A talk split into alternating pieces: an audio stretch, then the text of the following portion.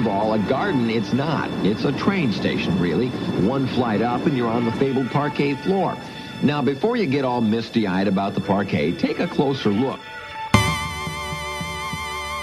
All right, everybody, let's try this again. This is the Banners broadcast, the official podcast of CelticsBlog.com, coming to you all the way from the center of the basketball world right now. I am Bobby Manning, your host every week here, Wednesdays on Celtics Blog and CLNS Radio, featuring a rotating cast of our great skilled, exceptional writers over at Celtics Blog. First week we had Jeff Clark and Jared Weiss. Today it's Mr. Sean Penney. He's one of our writers over at Celtics Blog, as well as a writer over at Bo Sox Injection covering the Red Sox. So he's got two sides of Boston covered.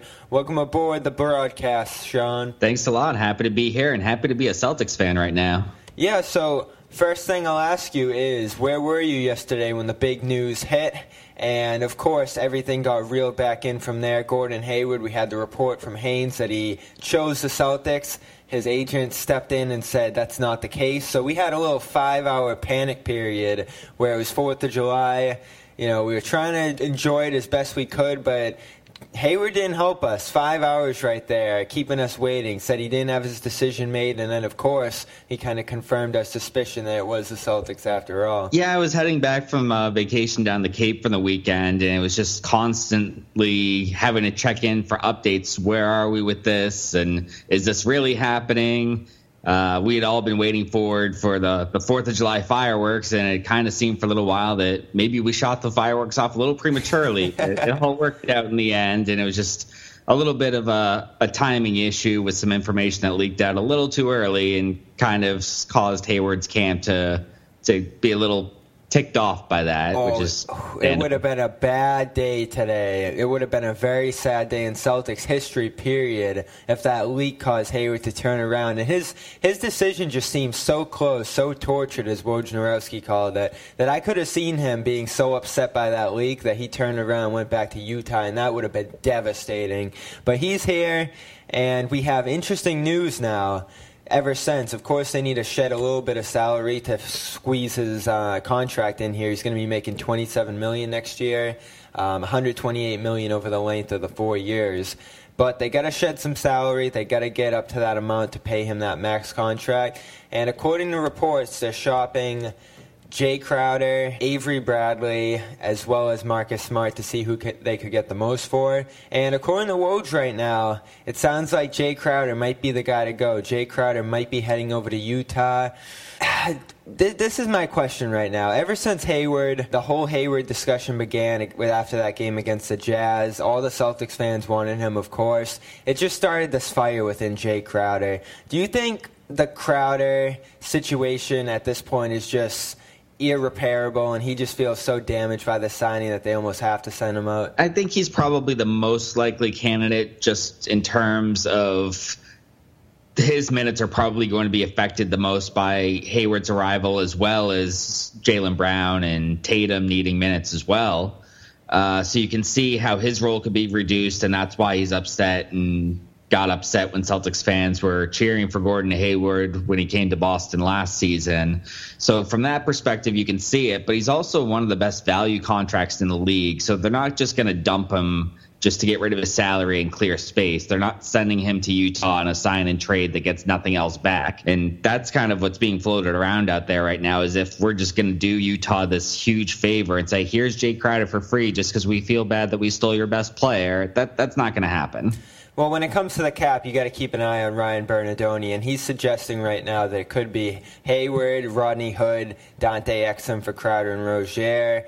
That seems that seems a little excessive from Utah's end, but who knows? Maybe they like Crowder, maybe they like that contract. If they could get even more pieces out of this, and end up shipping Crowder over there, that's going to ease the damage of Crowder leaving for me because I am a big Crowder guy. I love him. But we'll get to that debate at the end of the show in our roundtable. What we're going to talk about right now is the Summer League. You know, we got baseball floating around, we got not much else besides that. So I've been watching a lot of Summer League, especially the Celtics. And Gotta say, what a great job the NBA has done. No other league really has this, where after the excitement of the draft, the hype of these big prospects, you get to see these guys literally two weeks after they get drafted by the teams. We have Jayson Tatum out there. We got Jaylen Brown back on the court. Uh, Ante Zizic's finally over here. We'd even have Yabusele if it wasn't for his surgery. Uh, you told me you haven't watched a lot, but what's kind of your biggest takeaway out of these first two summer league games the Celtics have played? Well, I got to catch a little bit of the uh, second half tonight because the Red Sox were in a rain delay. So I, I saw. Unfortunately, they they fell to the Spurs tonight, which is something that a lot of teams get used to in this league. But it's so fun to see the young guys out there. This is the summer league's our first chance to see guys like Tatum in a Celtics uniform, and he's played great so far. I think he had 19 points tonight. 23. Uh, 23. Okay and uh, he threw down a couple of nice dunks. It's just exciting to be able to see these young guys get out there. And as far as the win loss result, I don't put any stock in that, just like I don't put any stock in the preseason games. But it's it's just exciting for the fans to be able to to see these guys in game action. Get some of the the younger guys that are really going to be the core of the future, uh, some reps together just to to build some chemistry. No doubt. I love what Jayson Tatum has brought. I've been big on Tatum since the day he came here. And what he's showing us, of course, in the Summer League isn't indicative of what he's going to do in the regular season once he's going against those better lineups, more tight rotations, better players overall. You can just say it like that. But I really love the idea. This guy, as polished as he is, going out there and attacking those second units. He just looks so spry out there. You see him sidestep and hit those threes. He had a game winner a la Paul Pierce in that first Summer League game. And if we're going to put Starks in wins or losses in the Summer League, I'll, I'll, take a stock in the game winner. That's that's one thing I'll put a little bit of stock in, being able to go out there in those final seconds and hit that big shot. We talked a little bit on the last uh, week's episode of what Tatum's future could be. What do you see his first year role being with this team? Well, I think the biggest takeaway we can see from Summer League is just how comfortable he is out there and his ability to score in a variety of different ways. And it's not something you can just throw him in the starting lineup against the, the best guys in the league and have him do that. But coming in in a more of a limited role to start out, kind of like Brown did last year, having him play against opposing bench units, he's a guy that you can turn to to uh, get some baskets for you uh, off the bench when your stars are resting. And I think that's a part of his game that can adapt relatively quickly at the NBA level. It's going to be interesting seeing him out there. Brown as well. Brown just looks so spry, maneuvering around the basket. Is it's been amazing seeing him just go to work out there, and that's what we see with these second year guys when they come into the league. First year, they're getting their feet wet a little bit in the summer league. Second year, they just look ready to body the competition out there. Tonight, he wasn't as explosive, but in the first game against um, I forget who they were playing. It doesn't really matter, but he just he went off in that game. He was throwing it down. He looked good throwing alley oops to Tatum, running through the lane there. He was even hitting his threes, and you know he's good at those step in threes. Not so much the sidestep threes like I talked about t- with Tatum, but seeing Brown be able to shoot at all is just so. Um, such a good sign, I'll say, because he's going to be commanding more minutes this year. I feel like he's going to be a bigger part of the team's plan. It just feels like they're really trying to push these young guys out there. Um, what are you expecting from Brown? What do you want to see him improve upon in his year two? Well, that's the, the thing with Brown that can kind of make or break whether or not he develops into a star is if he can be a consistent outside shooter. You, you mentioned in the first game he he drained some threes, and then tonight we saw him miss a couple of wide open shots, yeah. and that's kind of indicative of what he did through, during the season. And have a month where he was lights out, and then all of a sudden he's shooting sub thirty percent for a few weeks in a row. So getting some a bit more consistency with that, especially when he's playing with a lot more star power around him. He's going to get open looks, and he needs to be able to prove that he can consistently knock those down and at least enough so that opposing defenses have to respect it. One thing I've noticed about him too, and this is this is probably what they really saw in him when they fell in love with him before last year's draft, is just that athleticism, his explosion going to the basket, his ability to run the floor, make passes in the open floor. He he just I don't want to say it because it's going to set off a fury, but he almost kind of has this Michael Jordan body to him. The tall, length at the two. Yeah, I don't want to go Tommy Heinsohn right now, but the difference between him and Jordan, of course, is the skill. Jordan had a inarguable skill, the dribble moves, the passing ability, the ball control. He could lead an offense. Brown right now looks like a mess on the ball. That's probably his biggest weakness is his ball control. He had a ton of turnovers in the first game and did again tonight but his athleticism, his body, there are some shades of, you know, I, I kind of want to find a better, more comparable player than Jordan because there's never going to be another Michael Jordan. But he, he kind of has that mold at the shooting guard position, and we saw him play a lot of that position this year, too. Yeah, and he, like you said, he doesn't have the, the ball handling skills to, to really make an impact in that regard, but he has the athleticism to get to the hoop. You can throw up alley oops to him. That's an aspect that a lot of the Celtics players don't have. That he they don't have that type of athleticism. And if he can develop more of his shooting touch from the outside, that's just going to open up more space for him to be able to, to use that athleticism to drive by people and get to the hoop. Yeah, and he's going to be able to get a lot of opportunity at key situations last year. They were calling on him during the rest of the guys are also interesting in some regard because, of course, they're placing their future in Brown, Tatum, those future picks. They're really holding on tight to those when it comes to trade negotiations.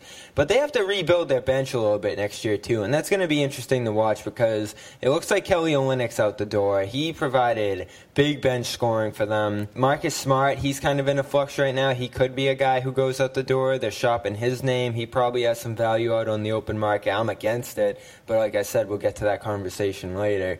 Uh, and other guys too. Jerebko's gone. Amir Johnson's gone. He was a valuable rotation piece. Um, Gerald Green very well might be gone. So they're losing a good amount of this bench. Who do you see out of this group? Uh, Abdel Nader, Ante Zizic, Ojele, uh, I can't get this guy's name right. Semi Ojele. I think that's how you say it. Let's just call him Semi. yeah, Sem, we'll go with the first name. I don't I don't like to do that, but I'll do it with him. Better than butchering the last name. Which one of those guys do you see being able to make an impact? Even Bird. We got a Bird on the Celtics. Imagine that.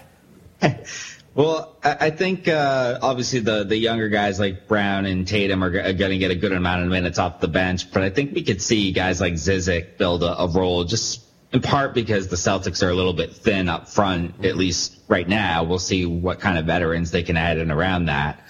Uh, but there's definitely, based on the construction of the roster right now, you could see how an opportunity could open up for him. As far as the, the bench in general, I, I think the way that it is right now, and this of course depends on which one of those three guys we've talked about could potentially be shipped out uh, to clear cap space. But our bench is really young right now, so I think we still need to bring in a, a veteran on like the mid-level exception or whatever we can do to, to bring in veterans to, to kind of bolster that because we can't rely on just youth off the bench. Mm-hmm.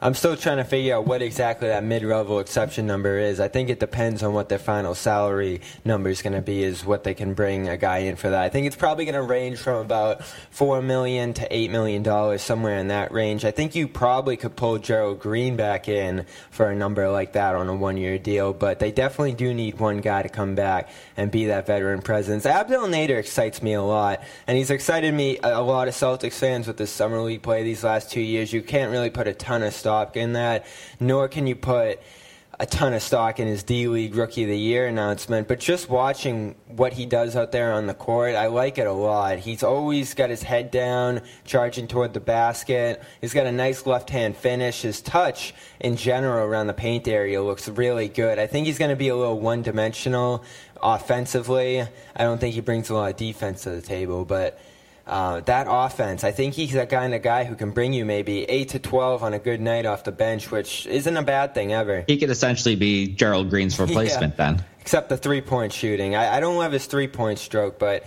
the guy definitely has a confidence, a chip on his shoulder, it looks like. He kind of plays with a little bit of intensity out there. Which, if they're going to be sending out a guy like Jae Crowder, I'd love to see more of those guys. Someone was saying on Twitter that, you know, when we see Bradley, Smart, Crowder, those guys go, that's going to be end of that Celtics hustle era. I kind of do want to see, even though they're going more of a skill direction with better talent on the floor, I still kind of want to see that hustle, that intensity that tough, gritty play that they showed in their earlier years still be represented out there. Yeah, and I think they'll ha- they'll retain some of that. Uh, I think some of the younger guys have some of that in them, and I don't think we're going to end up giving away all three of those guys, either Crowder, Smart, Bradley. One of them will end up being here for the long run, I would think. We're not going to get rid of all of them, so so we'll still have some of that identity with us.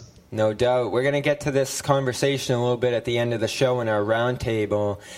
Who are the Celtics going to give up? They got a clear space right now. They have to get rid of quite a bit of salary at the bottom of their roster. They still haven't rescinded Kelly Olynyk's cap hold. So that definitely brings an interesting proposition to the table that we'll get to, like I said before, at the end of the show. It looks like they might be going the sign and trade route with Utah to dump that salary, give the Jazz a little bit of a reward for losing Hayward, maybe get a little bit back ourselves for the losses we're going to incur. So that could be a good situation for both teams, and we're going to keep an eye on it in case anything breaks during this broadcast tonight. You're with the Banners broadcast right now, and we're going to get to our third topic. It's a hot topic in Celtics land right now. Every offseason, we kind of think we're going to get some clarity on where the Celtics' direction is headed. And it's clear they have one foot in the win now mode, they have one foot in the future mode, and they're holding on to those future pieces tight. They weren't going to give up any of them for Paul George. I don't think they're going to give up any of their young guys and most valuable picks for anything right now, short of Anthony Davis, which we all kind of dream about a little bit. But do you think there's any flaw in this plan to have one foot in and one foot out? Do you think it takes away from each side a little bit, or do you think they can be concurrently done in a successful way? I think there's always the potential that it could backfire just because there's a lot of uncertainty about what what you'll get out of those future assets, how the young guys will develop, what those future draft picks will bring. As they currently stand, they're they're still not the favorites to win a title now, so it's not like they're really all in. Uh, whereas if they had gone for somebody like Paul George or Jimmy Butler, one of those guys, then maybe they they'd be right up there with the the Cavs and Warriors of the league. So they are staying at a level where they can contend in the East have a sh- legitimate shot at the finals now that Hayward's on board. Mm. And you know, you never know what's going to happen out west. Maybe maybe somebody gives the Warriors a tougher fight next year, and it takes them longer to get to the finals. And you know, it won't necessarily be them coasting through everybody. So you know, if you can put yourself in the conversation, you have a chance. So they're they're lined up pretty well to be in that position, but by retaining the assets they have, like the Brooklyn pick and whether it's the Lakers or the Kings pick that they got from Philadelphia, those are some of their assets that they're going to use to hopefully join their younger core uh, to keep contending and kind of build something like what San Antonio's built, where they can be in contention for you know 20 years. Yeah, you that is something they really seem to be modeling themselves after from a coaching standpoint, from an organizational standpoint is that constant good structure between the coach, between upper management, between the ownership, even the style of play, the heavy passing, the very sound offense that gets guys good shots. Some of the bench guys they've been able to get impact from. It's very Spurs esque. And it does seem like that building plan does seem to model the Spurs just a little bit. I don't know if you saw that video the Ringer put out of the East versus the West. It was ridiculous. just uh, you had the East, it was just LeBron, Hayward walking through a garden all peaceful. Then in the West, you got Millsap, Butler, uh, Doc Rivers, all just in a war zone, smashing into each other, going crazy. Was, I can't even dis- do it justice describing it. You're gonna have to go watch it for yourself. But that's that's kind of the situation the Celtics find themselves in.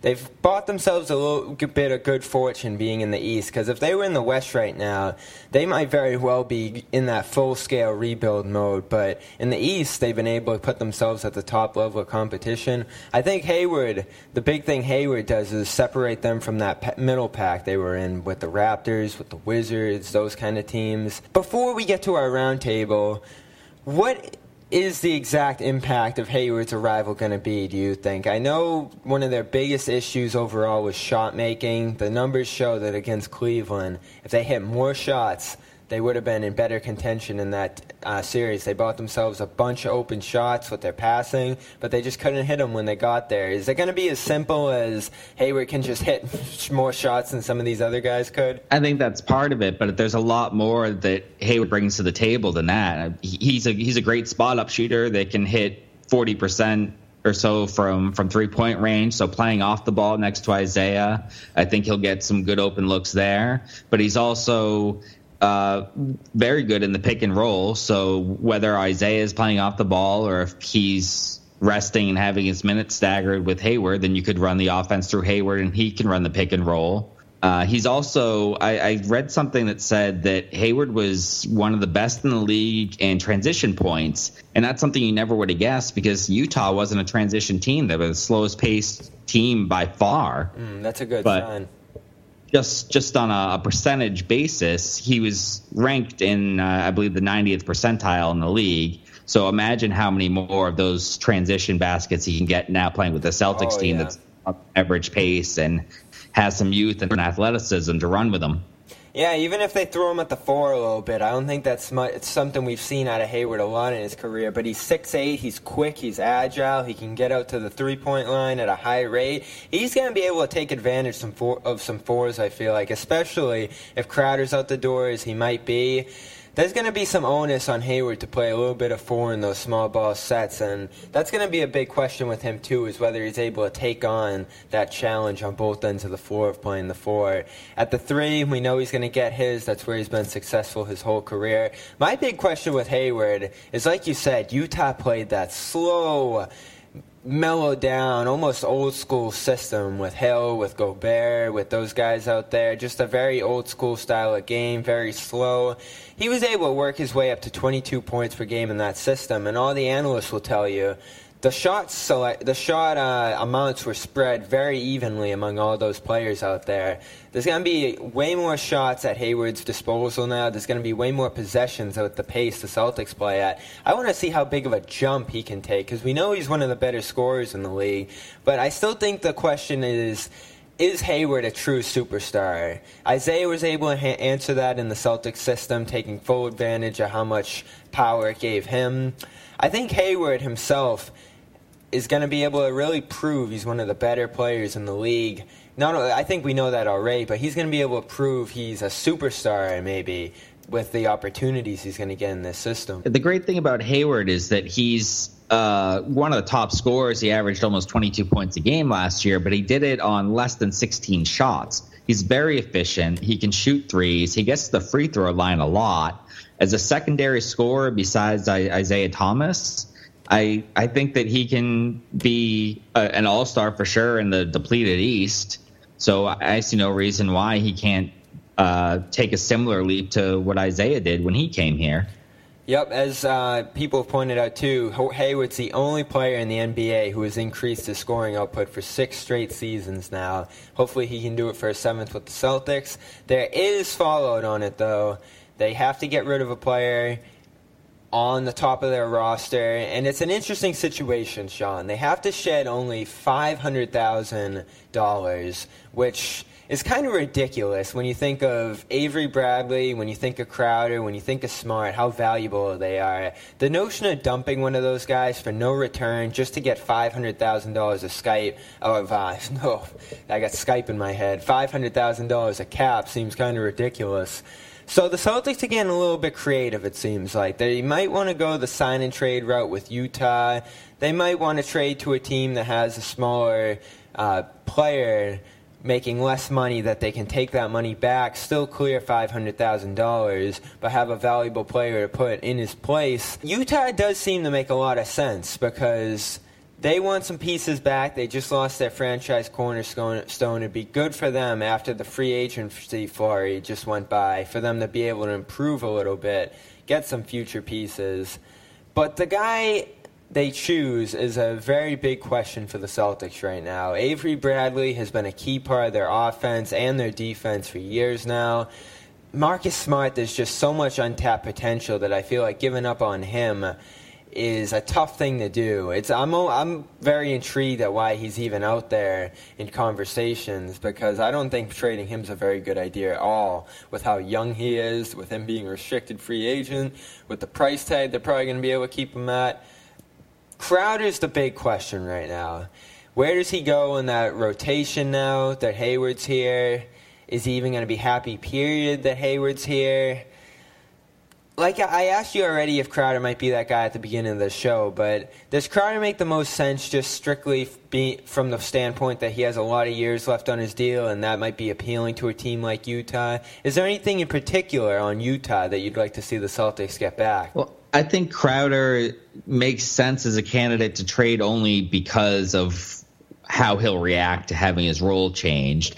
But I, I don't think that he's a guy that you trade just because of that if you're not going to get fair value in return. He's got one of the best value contracts in the league. Mm-hmm. And I think some team, not necessarily Utah, would give up something of value to get a player like Crowder. So there's no reason to send Crowder to Utah just for a mediocre return when we could shop him around the league and get something much better than what Utah can offer. Yeah, it's it's very interesting because if they're able to get key pieces back for Crowder, that's going to be a saving grace for me because I've been so gun ho about Crowder. I said it earlier in the show. I almost feel like he's been disrespected in a Celtics uniform. And I don't mean to get all sanctimonious about it. I don't like to do that. But he has been a very good player here. Even Himmelsbach pointed out some of his stat lines last year were better than Hayward's. Uh, he shot a higher percentage from three. He knocked. He, they may be open shots, but what more can you ask of a guy than to knock down those open shots? He's played for a ton. When that's a very bruising position to throw a small forward into. He did it all through the postseason. He battled back early from several injuries. I, was, I still remember that first game I ever saw him play in a Celtics uniform. I didn't know who he was after they gone back from the Rondo trade. I don't think many people did. But he was out there diving for loose balls, going crazy on defense, running out in transition, just running nonstop. Something you didn't see from a lot of Celtics players back then in an era where the guys who were on the Celtics didn't want to be there on such a stinky team. He kind of was a turning point for the franchise, and you don't manage your roster based on sanctimony. But don't you think, from a fan standpoint, that fans should be showing him a little bit more respect, considering what he's done for the team? Yeah, and honestly, I, I don't see the fans wanting to have Gordon Hayward on the time on the team as a sign of disrespect to Jae Crowder they just wanted another all star on the team. It's not necessarily let's get rid of Jae Crowder. Uh, I think that's just kind of how he took it when the fans were were cheering for Hayward last season. Uh, but th- there's a lot of options in front of them. Like I said, I don't think they're just going to dump a guy like Crowder yeah. for for less than what he's worth mm-hmm. because they could easily shop him around the, the league for a much better return. I think everything you're hearing about a sign and trade is coming from the Utah side, and the Celtics have zero incentive to do that when they could easily shed salary other ways. Unless they get back some of those key pieces on Utah. Rodney Hood's a player I really like um, mm-hmm. on that end. I know Gordon Hayward, I, not Gordon Hayward, we already have Gordon Hayward. I know Derek Favors is in the last year of his deal there. Love those expiring contracts. Love the idea of a big coming here. Maybe they do ship Derek Favors here in exchange for something back from the Celtics. Even Kelly Olynyk, and that's a layer we didn't talk about, is being rumored with the Hawks, with the Pacers, with the Jazz. He's an unrestricted free agent at this point, so he doesn't have to cooperate with any of this. But if the Jazz want him, the Celtics could theoretically package maybe Crowder and Olynyk out to Utah. When we're getting rid of Olynyk anyway, and get back Ronnie Hood and Derek Favors. I'd be I'd be in full favor of that. I'm a big fan of Hood as a scoring wing on the bench. He's not quite a veteran yet, but he's been in the league for quite a few years now.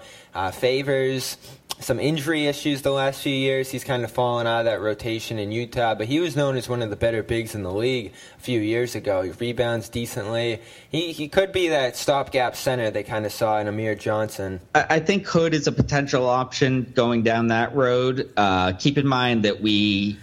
The whole point is that we need to send out more salary yeah, that we're taking point, back. Yeah cap room. Favors season an expiring contract, but he's making twelve million dollars. He's more than any of he costs more than any of the guys that we're talking about giving up. So it has uh, it negates the purpose of what we're trying to do to clear the cap room yeah, to and, get. In, in that scenario, you probably have to trade multiple players out to Utah. Maybe the fact that you're getting Hood back could send Avery Bradley out there as well. Maybe you ship two of those three guys we're talking about out to get a greater total return. And Kevin O'Connor talked about this this morning too. Is that notion that if you package several of these guys, you could actually make this a good return for Boston. And like you've talked about many times now you don't want this to just be a dump. The idea of dumping Avery Bradley for nothing, dumping Jae Crowder for nothing, makes us all sick as Celtics fans, but it definitely makes Danny Ainge even more sick as an asset obsessed man like he is. He's definitely trying to get creative behind the scenes out there. What do you ultimately think the resolution's going to be? Which one of those three guys will be gone, or will it be multiple guys in a bigger trade? I think what's going to happen is that Danny Ainge is going to shop each one of those three guys around and see who can get the most value for, and you can make a case for any of them. I think Bradley's probably the best player of the three right now, mm-hmm. but he's also an unrestricted free agent this year. Marcus Smart is a guy that still has a lot of upside. I know you love Smart. Uh, but also, one thing that I think maybe gives him more trade value right now is that he'll be a restricted free agent. So if you're trading for Marcus Smart, you know that you have a legitimate chance of keeping him. Yeah, no doubt. And I, the thing about Smart too is he's another one of those ball handlers for the team. Jae Crowder, not so much. Um, Avery Bradley, definitely not so much. We remember back in the day, Doc Rivers was trying to turn him into a full-scale ball handler, and that was a disaster. One of the more disastrous stretches in Bradley's career, probably, was that little point guard experiment they did with him. And the more ball handlers they have in this system, the better. I felt from the very beginning Smart's untouchable. But like you said, if someone out there throws something crazy at us for him wouldn't it be totally adverse to it. We'll see what the offers are. That's probably why Ainge is hanging him out there a little bit in general, is just to see what the price tag is on him on the open market right now. So we'll probably see this settled in the next 24 hours. Perhaps maybe before this show comes out, this could be settled. Um, the latest from Mark Murphy, of the Herald, is that they are engaged in sign-and-trade talks right now with the Utah Jazz. So that might be the route they go if they can get enough back from Utah. And we'll take it from there next week. We'll see who's with us here on this next show. We'll break all down all those moves when we have a little more clarity on who the Celtics roster is. And before we go, I got to tell you about a cool feature of the Banners broadcast that you don't have on any other Celtics show on the internet. We have a voicemail number for you on this show. So you can call us all week long before next week's show, which we record on Tuesday and you can leave us a voicemail. Give us your hot takes, give us your questions, give us anything you want to send the Banners broadcast, and we will break it down. We'll play it on the air. We'll throw you out there for the Celtics Nation to take a bite of. That's 978 595 1744 978 595 1744 is the voicemail number of the Banners broadcast. My co host today is Sean Penney. Sean, tell them where they can find you on Twitter. Uh, you can find me at spenny83. That's S P E N N E Y 83. Yeah, so follow Sean. He's got the Red Sox covered, he's got the Celtics covered, so he's in two places at the same time, which is very cool. Thanks, Sean, for being with us today, and we will be back next week with more of our glorious cast on the Celtics blog. Hopefully, maybe two names we can get out there and do another big roundtable next week. Sean saved us tonight, so shout out to him. We'll see you next week, guys. Peace. Thanks a lot. Reunion Arena in Dallas, where the Mavs and Lakers are playing tonight, was built in 1980. Now, you couldn't ask for a better facility. It's easily accessible, has all the comforts of a theater, and there isn't a bad seat in the house. But for some reason, there are those who prefer the Boston Garden, mostly those who wear Celtic green. What is so special about the Boston Garden other than the fact that it's a thousand years old? Let's take a look. First of all, a garden it's not. It's a train station, really. One flight up and you're on the fabled parquet floor. Now, before you get all misty-eyed about the parquet, take a closer look.